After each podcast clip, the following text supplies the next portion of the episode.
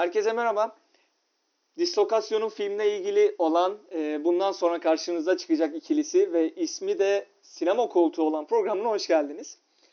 E, bugün yanımda Cimbom Analiz'den de tanıdığınız ekibimizin yardımcı yönetmeni e, Serkan Kaya var. Serkan abim var. Hoş geldin abi nasılsın? Hoş bulduk İzzet. Sen nasılsın? Ben de iyiyim abi. E, bu aralar film gündemi baya bir hareketli. Biliyorsun e, yılın son dönemlerinde zaten festival filmleri de e, hızlanıyorlar. Bu güzel gündem içerisindeyken e, bana eşlik ettiğin için öncelikle teşekkür ederim. İlk programda heyecanı var üzerimde biraz. Ee, ee, bende de var aslına bakarsan. Ben teşekkür ederim benle yapmak istediğin için bu programı. Yani evet dediğin gibi yoğunlaşıyor filmler. Festivaller başlamaya başladı. Ülkemizde de başlayacak. if geliyor. Ee, bu arada değerlendirebildiklerimizi değerlendirelim bence de. Aynen abi katılıyorum. Ee, özellikle konuşulması gereken bir iki güzel e, yapım olduğunu düşünüyorum. Şu an hani e, yakın zamanda özellikle de çok heyecanlı beklenen e, filmler var. E, çok güzel haberleri de geliyor. Şeyden yani Joker filminden bahsediyorum abi. Hatta istersen direkt onunla başlayalım abi. Joker filmiyle başlayalım. E, duymuşsundur belki. Venedik Film Festivali'nde en iyi film ödülünü aldı Joker filmi. Hani insanlar da Heath Ledger'dan sonra e, iyi bir Joker'e hani nasıl diyeyim hasret duyuyorlar. Hani bun, ondan sonra gelen izlediğimiz Joker'ler Jared Leto'nun izlediğimiz Joker'i çok fazla insanları tatmin etmedi. Açıkçası DC de çok iyi gitmiyor. Hani e, Joker filmi DC için bir çözüm olabilir veya çıkar yol olabilir gibi duruyor. Bilmiyorum abi sen filmle ilgili neler düşünüyorsun? Nasıl bir beklentin var? Yani filmle ilgili e, herkesin aklına ilk başta bir Heath Ledger geliyor herhalde Joker dendiği zaman hala. Ki evet. ben bir eski jenerasyon olduğum için e, Jack Nicholson da mesela hatırlıyorum izlediğim ilk zamanlar 90'larda Star TV verildi Batman o zamanlar sinema günlerinde. Orada Jack Nicholson'u da çok beğenmiştim. Heath Ledger onun üstüne çıkmıştı.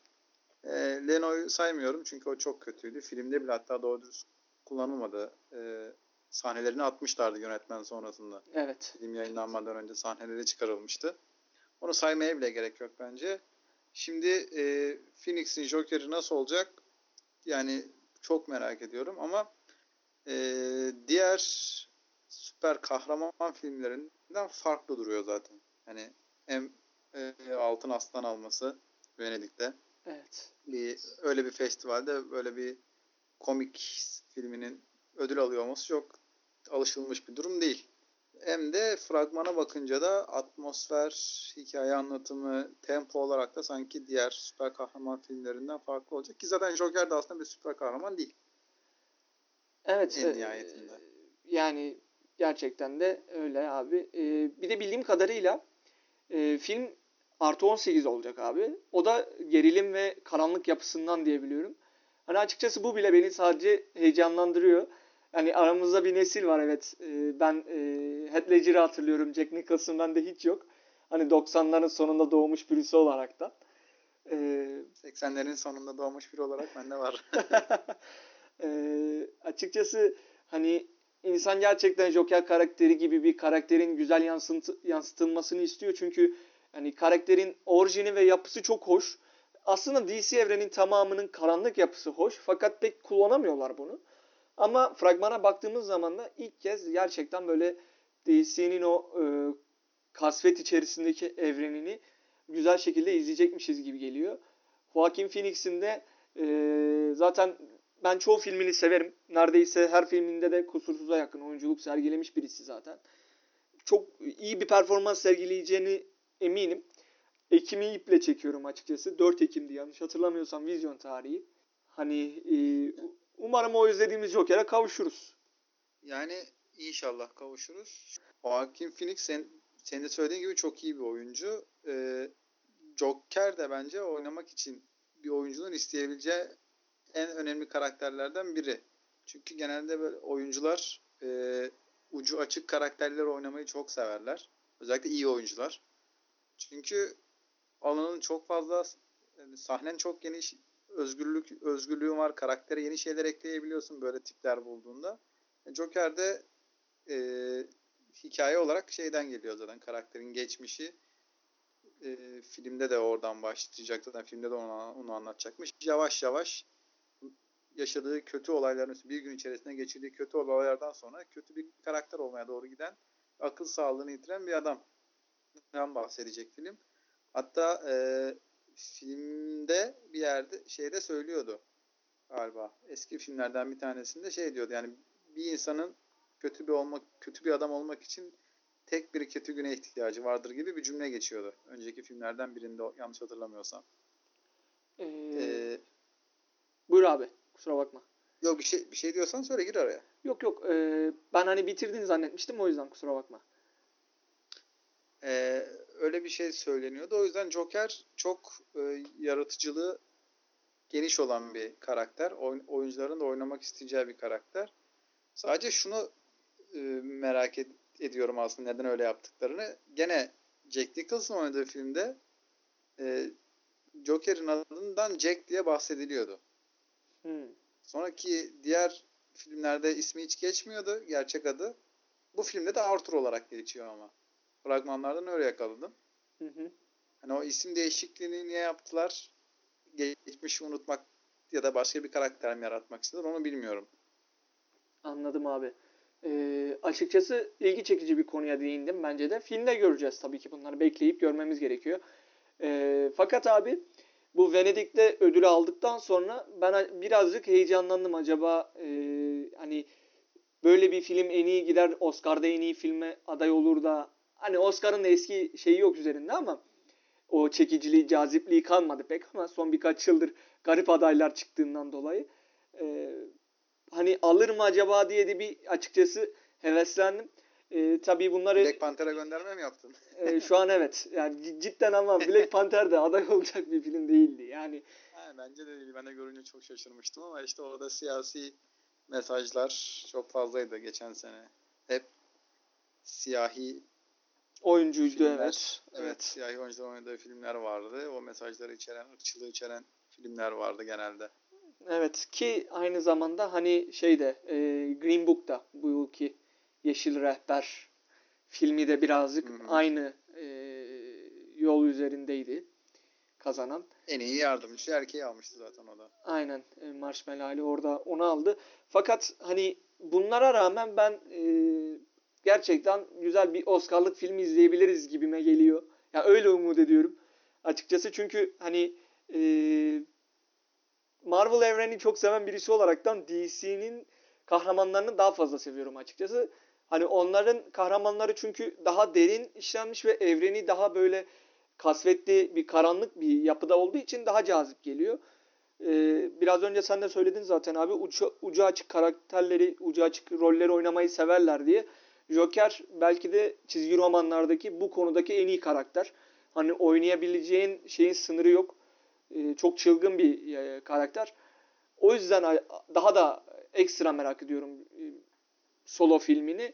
Ee, umarım beklentilerimizi karşılayan bir film oluruz. Bu kadar hani gitti festivalde ödül aldı. Festivalde bir e, süper kahraman filmi ödül alıyor.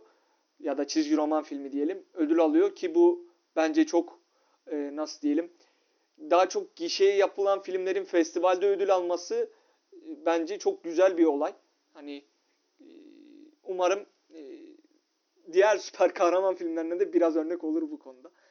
Artık çocuk filminin Yani- bir tık üstüne çıkarlar. İnşallah diyelim.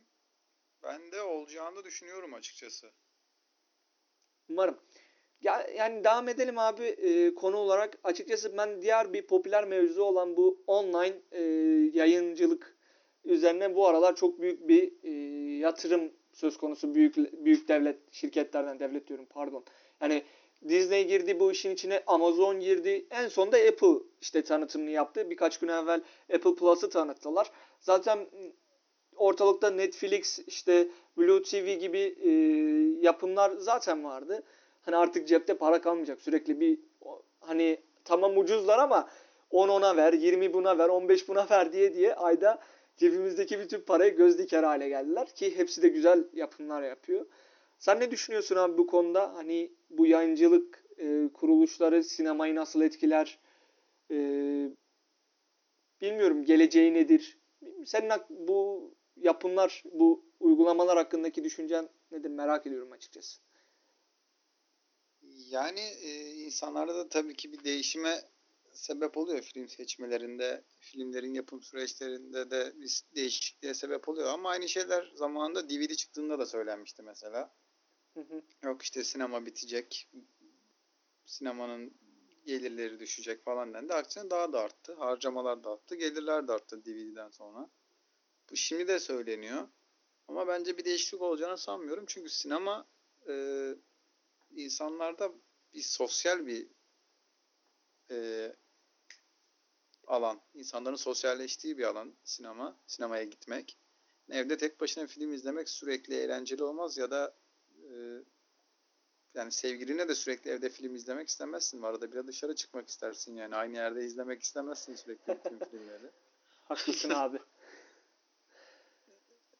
Yüzden sinemanın biteceğini düşünmüyorum. Ama tabii ki bir evrim geçirecektir. Yani günün sonunda çok uzun uzun komple teorileriyle yürümeyeyim ama günün sonunda belki de sinema salonları e, ve Netflix, e, Apple TV Plus, Amazon, Hulu gibi seçenekler sayesinde aracılar ortadan kalkacak olabilir. Dağıtıcılar ortadan kalkabilir mesela sinema filmi dağıtıcıları.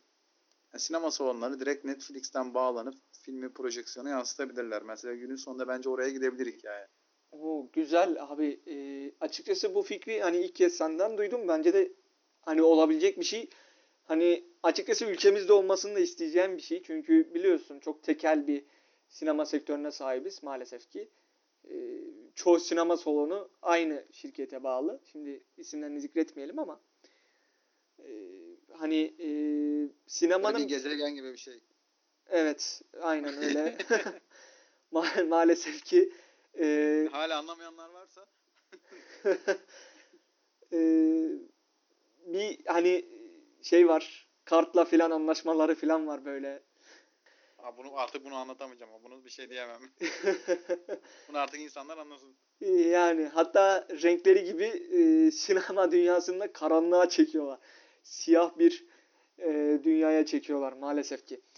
Neyse e, çok o konular çok daha derin. Onları başka bir zamanda aslında bu e, yeni sinema yasası Türkiye sinemasının durumu ile ilgili de konuşmak gerekiyor diye düşünüyorum abi. Bilmiyorum sen ne düşünüyorsun ama o konulara girersek şu an evet evet o ayrı bir program olur yani ondan bence tek başına. Aynen çok uzun ve derin önemli konular onlar. Ee, açıkçası e, böyle bir girişimi hani Netflix'ten yansıtıp izletme sinemalarda bu tip bir girişim açıkçası hem yayıncılığı hem de sinemanın daha sevilebilir bir e, yapı olmasını kolaylaştırabilir ki hani e, sinema izleme ücretinin ülkemizde aslında dünyaya göre bilet olarak ucuz ama yine de pahalı bir etkinlik. E, Nerede, nereden bakarsak bakalım bir bilet 20 lira bazı yerlerde 30-40 liraya kadar gidiyor. E, belki daha fazla daha pahalıdır İstanbul'da bilmiyorum Yani dünyaya ama göre ucuzluğunu direkt ama çevirirsek ucuz diyoruz mesela. işte. yani Mesela çevirirsek Ne 10 doları biz burada sen gelip 6 ile çarparsan 5,5 ile çarparsan biz ucuz diyoruz. Ama adamlar için 10 aslında bizim için 20 iken. yani Birazcık da öyle bakmak lazım. e, 10 birime 20 birim aslında bizde gene pahalı. Asgari ücretle falan kıyaslarsak. Tabii evet. Ee, hani sinemaya ulaşılabilirlik bizim ülkemizde giderek de zorlaşıyor zaten. Hani lüks bir e, maalesef ki lüks bir alışkanlığa doğruymuş gibi gidiyor. Yüzde e, bölüyorum aralarda kusura bakma Sorun da. değil abi E, tabii istediğin zaman. Şey bilgi hemen geçmeden araya gireyim diye. E, geçenlerde bir istatistiğe bakmıştım. Yüzde e, 4 galiba Türkiye'de sadece ayda 4 ve daha fazla filme giden insan sayısı. Maalesef ki yani çok düşük bir rakam. Ee, ki zaten bu Çünkü şunu dedi- dediğin gibi şey çünkü yani e, lüks olmaya başladı. evet. Ki birçok film de bazı şehirlere, bazı şehirlere değil, birçok şehirlere şehire gelmiyor. Mesela benim ülkem, benim şehrime, ülkem ne ya? Kayseri'ye ritüel gelmedi. Hani ben ritüeli izlemek istiyordum fakat fırsatım olmadı. E, Çünkü buradaki hiçbir sinema salonuna film getirilmedi. Bu Sen gene şanslısın. Sinema salonu olmayan şehirler var Türkiye'de. Evet. e, hani bunu ortadan kaldırabilir bir şey bu. Aslında online e, yayıncılık e, sektörünün gelişmesi ve ileride aracı dediğimiz o dağıtım şirketlerinin ortadan kaldırılması belki de e, bu tip sıkıntıları ülkemiz adına da diğer dünyanın e, bizim gibi sinema sektörüne sahip ülkeleri adına da bir çare olabilir diye düşünüyorum. Yani ben bunun bütün dünyada olacağını düşünüyorum. Çünkü şöyle bir teorim var kendimce. Yani bir kapitalist sistemde e, Netflix kendisinin karşısında bir sinema sistemi var. Sinema seyircisi var. Ve o seyirciyi bence ne yaparsa yapsın yok olmayacak bir seyirci. Şimdi yok edemiyorsa e, onu da elde etmeye çalışacaktır. E, nasıl elde eder? Benim mantığım yani en basit şeyle tabiriyle işte dediğim gibi sinema salonları Netflix üstünden filmleri yayınlayabilir. Yani o yüzden böyle bir teori üretiyorum. Çünkü onu oradaki payı da almak isteyecektir. Yani ben bu kadar eve ulaştım. Sinema salonundaki seyirciye ulaşmayayım demeyecektir bence Netflix ve diğer platformlar. O yüzden de oradan da pay almak için bence böyle bir sistem ya da buna benzer bir sistem geliştirilecektir diye tahmin ediyorum. Katılıyorum ki zaten şu an hani internete bağlanabilen bir televizyonlarda bile izleyebiliyorlar Netflix'i. Hani televizyonlara kadar girdiler. Bunun bir üstü zaten sinema salonları oluyor. E, film yayıncılığı konusunda. Peki abi sen orada yayınlanan filmlerin e, kalitesiyle ilgili küçük bir iki cümle yani şu an hani en net karşımızda Netflix var. E, Amazon Prime'ın birkaç işte yapımı var. Onun dışında işte Disney Plus ve Apple Plus birazcık şu an e, sürpriz kutu durumundalar. Açıkçası ben Disney'in neler yapacağını merak ediyorum. E, özellikle Disney evet yani kendisi de o sektörden çıkmamış olduğu için güzel şeyler bekliyoruz.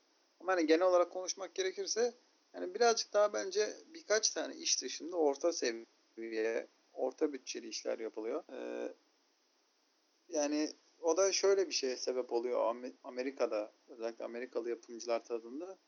Büyük yapımcıların girmediği, çekmediği hikayeleri sanki Netflix bir şekilde aracı olup çekiyor ya da çektiriyor gibi bir durum var bence. Çünkü büyük yapımcılar atıyorum e, yani 30 milyon dolar koydularsa ortaya onun 100 milyon dolar, 120 milyon dolar geri dönüşü olsun istiyorlar. Ama Netflix 30 koyduysa aylık abonman sayesinde bunu bir seferde değil de uzun uzun vadede 3 yılda, 5 yılda, bilemedin 10 yılda hani 100 milyon dolar olarak geri gelse de sorun etmiyor. Çünkü devamlı bir para akışı oluyor. O yüzden de orta bütçeli hikayeler, orta bütçeli işler çekiliyor Netflix'te genel olarak. Tabii ki büyük birkaç tane işi var. Ama bu da aslında bir yandan da özlediğimiz bir şey. Çünkü ben özledim açıkçası böyle orta yollu hikayeler izlemeyi. Ee, bunu aslında Joker için de söyleyebilirdik bence bir önceki başlık altında. Joker de böyle büyük bütçeli o DC'nin, Marvel'ın büyük bütçeli filmlerin yanında çok ucuz kalan bir e, bütçesi var. Evet. Yani böyle küçük, daha düşük bütçeli ama hikayeye odaklı, oyuncu odaklı, reel mekanlarda geçen Joker, reel mekanlarda çekildi. Diğer filmler gibi e, platoda çekilmedi. Öyle hikayelerde bence daha samimi oluyor. Onu unuttuk bence yani uzun zamandır. Hep bir süper kahraman filmleri kamera oradan oraya zıplıyor, oyuncular oradan oraya zıplıyor. Gerçekte olmayan mekanlarda geçiyor. Tamam güzel yaratıcılık falan ama o reel duyguyu da bence birazcık özlüyoruz. Netflix'te de daha çok öyle hikayeler var. Özellikle dizilerinde. Daha orta yollu ama hikayenin zekası üstüne kurulu, zeki hikayeler üstüne kurulu bir strateji yürütüyorlar. Tabii ki yanında süper kahraman filmleri falan dizileri var ama asıl olgu gerçek dünyada, gerçek hikayelerden yürümeye çalışıyorlar. Hikayesi olarak insanları kandırmaya, beğendirtmeye çalışıyorlar kendilerini bence. Katılıyorum abi. Bu aslında gerçekten dediğin gibi birçok kişinin e, sevdiği bir ya da özlediği bir şey diyebiliriz. E, zaten biraz daha benim yaşımdaki olan kişiler de biraz daha ikiye bölünme daha fazla gözlemliyorum ben en azından. Hani e, kendi yaş grubu akranlarıma baktığım zaman kimisi e, daha çok benim gibi olanlar e, saf böyle gişe filmlerini falan severken kimisi de festival filmlerini çok seviyorlar. E, çok daha keskin olduğunu düşünüyorum. Bilmiyorum e, sen tabii daha iyi bilirsin senin yaş e, grubunu ama ben böyle bir şey gözlemledim kendi yaş grubumda. E, bunlar içerisinde de aslında e, Netflix bize şeyi hissettiriyor. Hani e, her ikisi bir arada olabilecekmiş gibi. Hem hikaye bir aradayken e, tüm amacı e, nasıl diyeyim e, bir mesaj vermek olmak olmayan filmler de izleyebiliyoruz.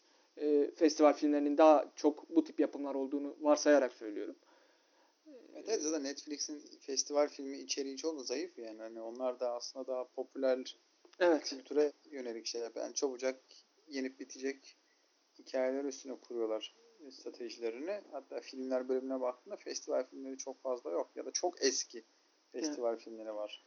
Güncel olarak çok takip edilen bir seçkisi yok Netflix'in. Aynen katılıyorum abi. Bu konuyu tam geçerken küçük bir şey sormak istiyorum abi sana. The Boys'u izledin mi? Prime'ın Amazon Prime'ın dizisi. Ya izlemedim. Yani duydum ama izlemedim. Ee, Anti kahraman hikayesi gibi. Anti kahraman hikayesi, evet. bol kanlı böyle her şeyi açık açık veren çok cesur bir dizi olmuş. 8 bölümlük. Ee, senin fırsatın olur mu bilmem abi ama ben açıkçası bizi dinleyenlere öneriyorum. Hani çok cidden e, hemen bitiyor bir günde iki günde.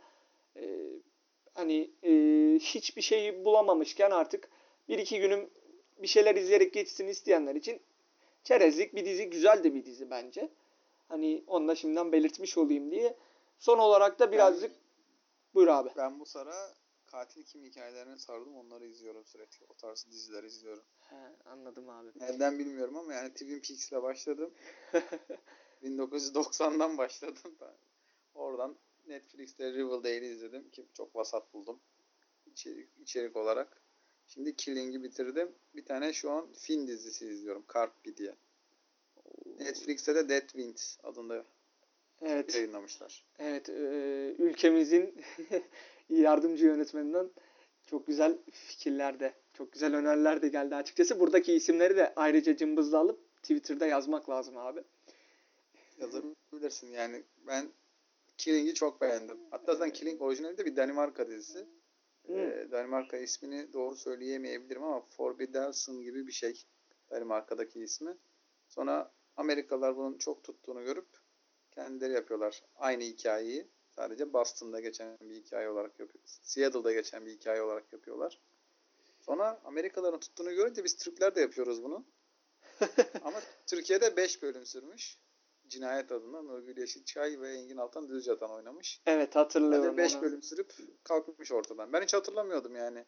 Killing'i izlemeye başladıktan sonra araştırırken öğrendim. Ee, Türkiye'de Bir ara denk geldim sanırsam. haberim olmamıştı yani. Bir ara denk geldim öyle şansına denk gelip o çünkü e, film dizinin ismini ve oyuncular şimdi gözümün önüne geldi. Kurguyu hatırlıyor musun desen hiç o yok. Sadece e, yapı aklımda kalmış abi. E, şey geçelim istiyorum abi ben. Birazcık da hani e, şu an hani sinemadan o kadar bahsettik ülkemizde şey zorlaşıyor falan dedik.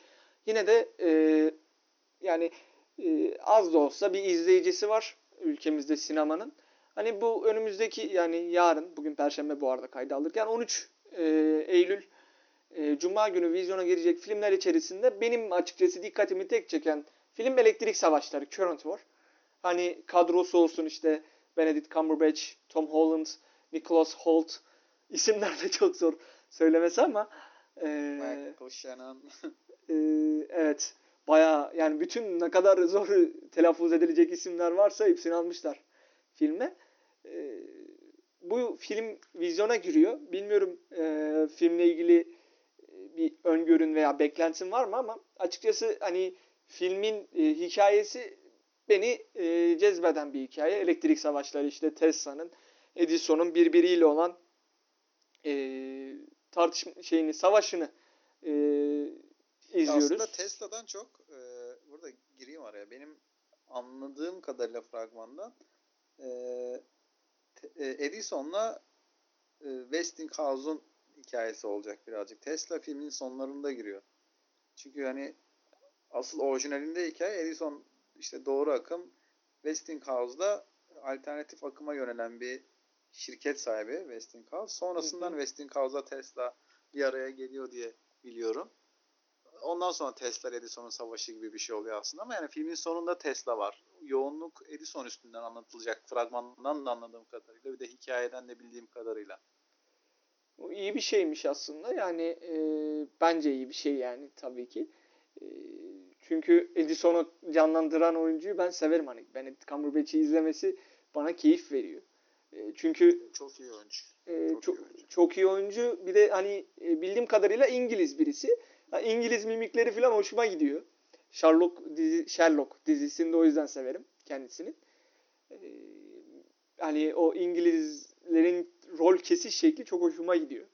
Bilmiyorum ama Bu genel filmle anlamda. ilgili ben de e, Cumberbatch'i çok severim. Hatta e, yani neyi oynasa bence zaten şey yapıyor.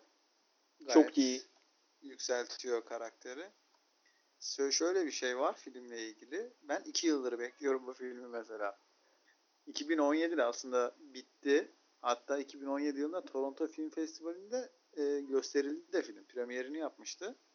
Sonra e, filmin dağıtım şirketi Weinstein'ın sahibinin e, bir tecavüz e, mah- şeyi oldu. Ne derler ona? Soruşturması yapıldı ve tutuklandı. Hı hı. Sonra şirket batınca da şey yapamadılar. Filmin dağıtımını yapamadılar ve film iki yıl beklemiş oldu böylece. Sanırsam başından var mıydı onu bilmiyorum ama Martin Scorsese şu anda filmin dağıtımcıları arasında. Dağıtıcı yapımcıları arasında. Yani herhalde bu olaydan sonra Martin Scorsese devreye girdi ve dağıtımı üstlendi gibi tahmin ediyorum. Başını bilmediğim için. O yüzden iki sene sonra film tekrar tekrar demeyelim iki sene sonra anca vizyona girebiliyor. Anladım. Açıkçası e, hani büyük ihtimalle gelecek sorulardan birisiydi ki ülkemizde oluyor bazen hani bazı filmler daha geç vizyona falan giriyor. Snowpiercer'da da benzer bir durum olmuştu. O da yaklaşık bir 6-7 ay sonra ülkemizde vizyona girmişti. Ama hani e, bu hikayede açıkçası ilgi çekiciymiş. Hani e, filmin Toronto'da bir festivalde gösterimden sonrasında vizyona girememesi de e, açıkçası e, garip bir olaymış. E, yani e, şu okulların açılmaya başlandığı dönemde e, bu Ekim ayı çok e, daha böyle iyi filmlerin biraz daha böyle festival filmlerinin yavaş yavaş vizyonla buluştuğu aydır Ekim ayı. E, daha böyle hikayesinin oturaklı olduğu yapımlar ortaya çıkarken tam böyle hepsinden önce e, çok güzel bir vizyon tarihine sahip bence ki hani kendisi Ekim, ayı, Ekim ayı da olabilirdi öyle söyleniyor. Nisan'da falan Ekim ayında yayınlanacağı söyleniyordu aslında. Ama sonrasında yani resmi açıklama Eylül olarak geldi. Bence güzel bir vizyon tarihi var. Şu anda da hani çok öyle aman aman filmler girmiyor vizyona. Sinemaya gitmek isteyip de e, film bulamayanlar için güzel bir seçenek olduğunu düşünüyorum ben Current War'un. Hani filmin hem kadrosu hem bir şekilde Scorsese'nin e, filmin dağıtımcılığını e, üstlenmiş olması filmin Hatta Scorsese yani böldüm tekrar ama e, o iki yıllık süre zarfında film tekrar kurgulanmış. Muhtemelen bunda da Scorsese'nin parmağı var. e, O festivalde çok beğenilmemiş. Toronto Film Festivali'nden sonraki görüşler geldi çok beğenilmediği yönünde yorumlar falan. Ondan sonra tekrar kurgulanmış bu iki yıllık süre zarfında. Onda da Scorsese'nin parmağı var diye tahmin Ki ediyorum. zaten fragmanlarında da e, Martin e, Martin Scorsese film diye bir e, küse- küçük de olsa bir şey var zaten. E, belirtiyorlar. E, Yani Scorsese'nin parmağının değdiği çok herhalde kötü iş yok diye biliyorum ben. Hani hepsini izlemedim Scorsese filmlerinin ama e, Scorsese efsane bir yönetmendir. Hani e, artık efsaneleşmiş bir isimdir. E, bence. E, sen de bana katılıyorsundur diye düşünüyorum Ya, abi. tabii, tabii tabii tabii ki. Ben cümlem bitmedi diye girmedim Ee, araya. Yok yok hayır, sorun değil. Ee, Scorsese'yi tartış tartışmaya açmayalım bence. Kimse de tartışmaz herhalde. Yani, yani bence de tartışmaz. Hani işin içerisinde Scorsese işte e, Nicholas Holt, Nicholas Holt da bence çok iyi bir oyuncu. Bu arada e, yani hak ettiği e, değerin biraz altında e, değer alan oyunculardan biri olarak görüyorum ben. Hani Bence bu filmde şeyi de alacaktır. Seyirci arkasını alacaktır. Çünkü genel yargı benim çevremde gördüğüm e, internette anladığım kadarıyla herkes Tesla ve Edison arasında Teslacı. Nicholas Holt oradan Tesla'dan dolayı bence zaten artı puanları alacak gibime geliyor. Daha kafadan filmi izlemeden. tabii daha İnsanlar genç Ondan yana olacak gibime geliyor. Aynen ben de öyle düşünüyorum. Genç de bir oyuncu. Ee, yani herhalde de böyle e, insanların birçok kişinin e, bilmiyorum ülkemizde çok beklenen bir film mi ama e, beklenen bir yapım olduğuna eminim ben Current War'ın. Çünkü reklamı çok yapıldı. E, yani ilk kez herhalde bu kadar beklenilen hani Tolkien filmini de işin içine katarsak E, o film ve bu filmde e, çok e, önemli ciddi rolle, e, rolde kendisi. E, hani Nicholas Holt. E, umarım e, yani en azından benim için e, o istediğim, beklediğim değeri alacağı bir yapım olur. İsminin artık daha fazla duyulması gerektiğini düşünüyorum ben. E, hani kendisini seven bir oyuncu olarak. E, ki yine zaten o da İngiliz bir oyuncu. İngilizleri genelde seviyorum. İşte Cumberbatch falan e, bahsettik. E, bunun dışında e, zaten oyuncu kadrosu ortada, e, filmin hikayesi ortada. E, için içinde ilgili demin atladım orayı, unuttum söylemeyi. Şöyle bir şey var. İşte bizde Eylül ayında giriyor ya, Amerika'da Ekim'de giriyor vizyona. Herkesten önce izliyoruz yani. Yani herkesten değil, bizden önce girdiği yerler de var. Ee, bir 6 ülkede Şimdi isimlerini saymayayım yalan olur ama 6 ülkede bizden önce girmiş. Hı hı. E, yani Temmuz'da 6 ülkede girmiş. Ağustos'ta 4 ülkede girmiş. Bizde Eylül'de giriyor. Amerika'da da Ekim'de girecek. Anladım. Amerika'da muhtemelen işte o festival filmleri. Festival filmleri. Muhtemelen evet yani herhalde belki filmi yarıştıracaklarsa yine adaylıklarda olması planlanıyorsa hı hı. o yüzden onlarla beraber göstermek istiyor olabilirler. Yani atıyorum belki Oscar'ı zorlayabiliyor mu bilmiyorum. Gerçi 2017 çekildi. Oscar'da çekildiği yıl mı baz alıyorlar? Yayınlandığı yıl mı baz alacaklar bilmiyorum ben. Mesela onda. Ee, Çünkü normalde Shape of Water'ın aldığı sene aday olması gerekiyordu. Ama vizyona giremedi. Şimdi girince seneye Oscar'da aday olabiliyor mu onu bilmiyorum. Oscar olmasa da belki e, başka ödülleri veya ne bileyim en azından kendi ismini festival filmleriyle birlikte duyurmak istiyor olabilirler abi. Evet yani Ekim ayını seçmiş olmaları bence onu gösteriyor. Aynen öyle. Ben de tam onu diyecektim. Hani Amerika'da Ekim ayında gösteriyor olmaları filmden kendilerinin de hani e, yapımcılarının da çok ümitli olduğunu gösteren bir şey olduğunu düşünüyorum. Ben çünkü Ekim ayında cidden e, büyük isimli filmler en azından ödüllerde vesaire e, de ismi geçen filmlerin e, vizyonu yavaş yavaş fethetmeye başladığı aylar oluyor genelde. E, böyle bir e, durumda varsa e, filme beklentimi aslında biraz daha yükseltti diyebiliriz. Yükseldi diyebiliriz. E, açıkçası hani erkenden izleme fırsatımız olmuyor. Fakat e, işte yarını bekliyoruz biz de. Yarın e, olmasa da hafta sonu ilk işim bu filme gitmek olacak. E, açıkçası. E, abi, yani filmle ilgili benim dikkatimi çeken bir şey daha var. Ee, kadın oyuncular çok arka planda.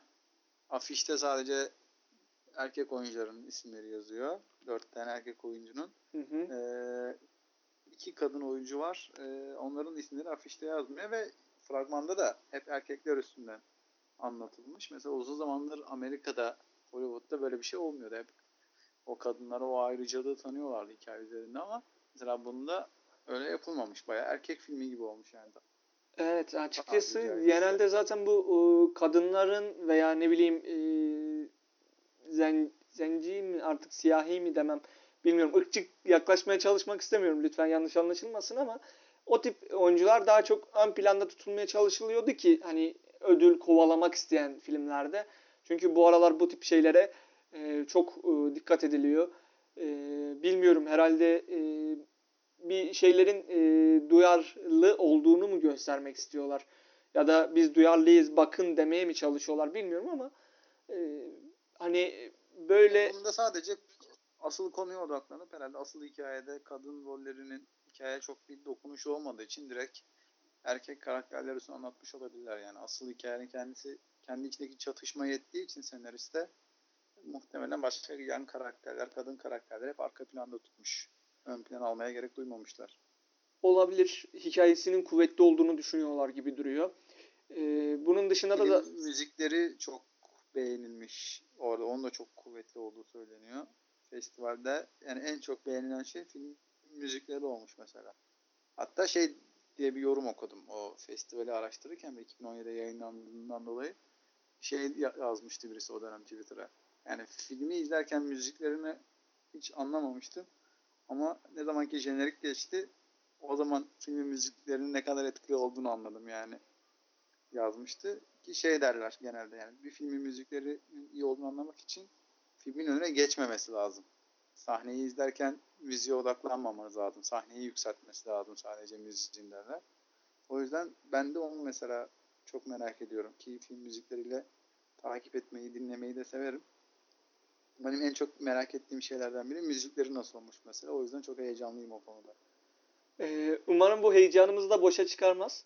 Ee, açıkçası e, ben de hani e, ödül kovalaması mümkün olan bir film izleyeceğimizi düşünüyorum. Ee, bir de şöyle bir durum da var. Bence zaten 21. yüzyılda en fazla sözlü tartışması yapılan herhalde ya da ikili karşı karşıya getirilen iki e, karakteri izleyeceğiz. İşte bir tarafta Tesla, bir tarafta Edison. Ee, hani böyle bir durum varken ortada yani filmin e, bir şeyler vaat etmiyor olduğunda söylemek çok zor ki e, zaten e, böyle bir konuya da e, çok basit yaklaşamazlar diye düşünüyorum. Çünkü önemli bir konu. Çok birçok e, kişinin dünyanın neredeyse her yerinde konuşulan bir konunun işlendiği bir filmin illaki hikayesinin de kuvvetli olması gerektiğini düşünüyorum ben abi. Ee, Yani ke- kesinlikle öyle ama hani şimdi inşallah öyle bir şeyle karşılaşırız. Yani fragmandan güzel şeyler vaat ediyor bize. Ama niyeyse mesela bu dediklerimize rağmen Tesla çok işlenen bir konu e, karakter değil sinemada. Prestij'de vardı bir. evet. Çok az. Yani Evet, ama Tesla neden vardı. işlenmiyor bilmiyorum. Halbuki adamın hayatı tamamen hani roman derler ya adam hayatı tamamen film yani bence. Aynen Nasıl öyle. öldü, öldükten sonra işte belki de öldükten sonra meşhur oldu diye mi filmlerde tercih edilmiyor bilmiyorum ama bence çok önemli bir karakter dünya tarihi açısından. Ee, yani e, bulduklarıyla işte Edison'la yaşadıklarıyla ondan sonra insanların aklına gelmesiyle filan hani cidden e, şu an dünyada dünya tarihinde ismi silinmeyecek konuma gelmiş bir isim. Filmin tek başına Tesla filminin çıkmaması da bence de e, birazcık e, garip bir durum. E, Allah Tesla'cıyım. Yani açık tarafım net. E, bence de zaten dinleyen herkes de anlamıştır abi. Öyle düşünüyorum. Buradan hani ben hissettim açıkçası.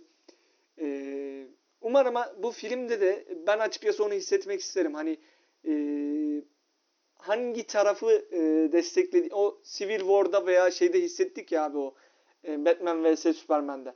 Team Cap, Team e, Iron Man mevzusu vardı ya da Batman mi Superman mi Orada, da, mevzusu orada da vardı. Iron Man'ciydim, Stark'çıydım. Aynen hani ben de Iron Man'ciydim bu arada. Ee, bunu hissettirmesini istiyorum ben açıkçası filmin. Ee, Civil War'un her şeyi bir yana sadece bunu hissettirmesi bana filmi güzel hissettirmişti açıkçası. Ee, bu belki de bilmiyorum rekabet duygusunu sevdiğimdendir. Umarım filmde bunu hissederim. Ee, en fazla hissetmek istediğim duygu da o. Ben de Tesla'cıyım bu arada onu da belirteyim. Doğru taraflardayız. Yani şimdi böyle söyleyince tabii diğerini sevenler yanlış taraftaymış gibi algılanmasın ama yani bizimki daha doğru bence. Zaten doğru olmasa biz bu tarafta olmayız diyormuş. Ee, Birazcık iddialı da konuşalım. Ee, aa, açıkçası abi benim konuşmak istediğim konular bugünlük bunlardı. Tekrardan katıldığın için, bana eşlik ettiğin için teşekkür ederim. Bundan sonraki programlarda da başımın üstünde yerim var. Ee, Sen ne zaman istersen ben yardımcı olurum, konuk olurum. Dilim döndüğünce bildiklerimi anlatmaya çalışırım. Bence güzel program oldu. Eğlendik ara ara. Açıkçası ben de keyif aldım sohbet etmekten. Ee, 40 dakikaları da konuşuyormuşuz. Umarım bizi dinleyenler e, sıkılmazlar. Sürçülisan ettiysek affola. Ee, bir dahaki programda görüşmek üzere. Senin var mı abi son bir sözlerin? Yok, teşekkür ederiz. Bizi dinledikleri için arkadaşlara. Umarım onlar da eğlenirler. Umarım e, kendilerine de iyi baksınlar. Filmle kalsınlar. E, dislokasyonla kalsınlar. E, daha fazlasını daha güzellerini dinlemek istiyorsa da bizi takip etmeyi unutmasınlar diyerek bitirelim. Bizi takip edip paylaşmayı unutmasınlar. Birazcık büyümemize yardımcı olsunlar. Doğru bence. doğru. Onu onu iyi, iyi ekledin abi. Ben unutmuştum. Paylaşmak daha önemli. Ee, umarım keyif almışlardır bizim kadar. Ee, tekrardan görüşmek üzere. Görüşmek üzere.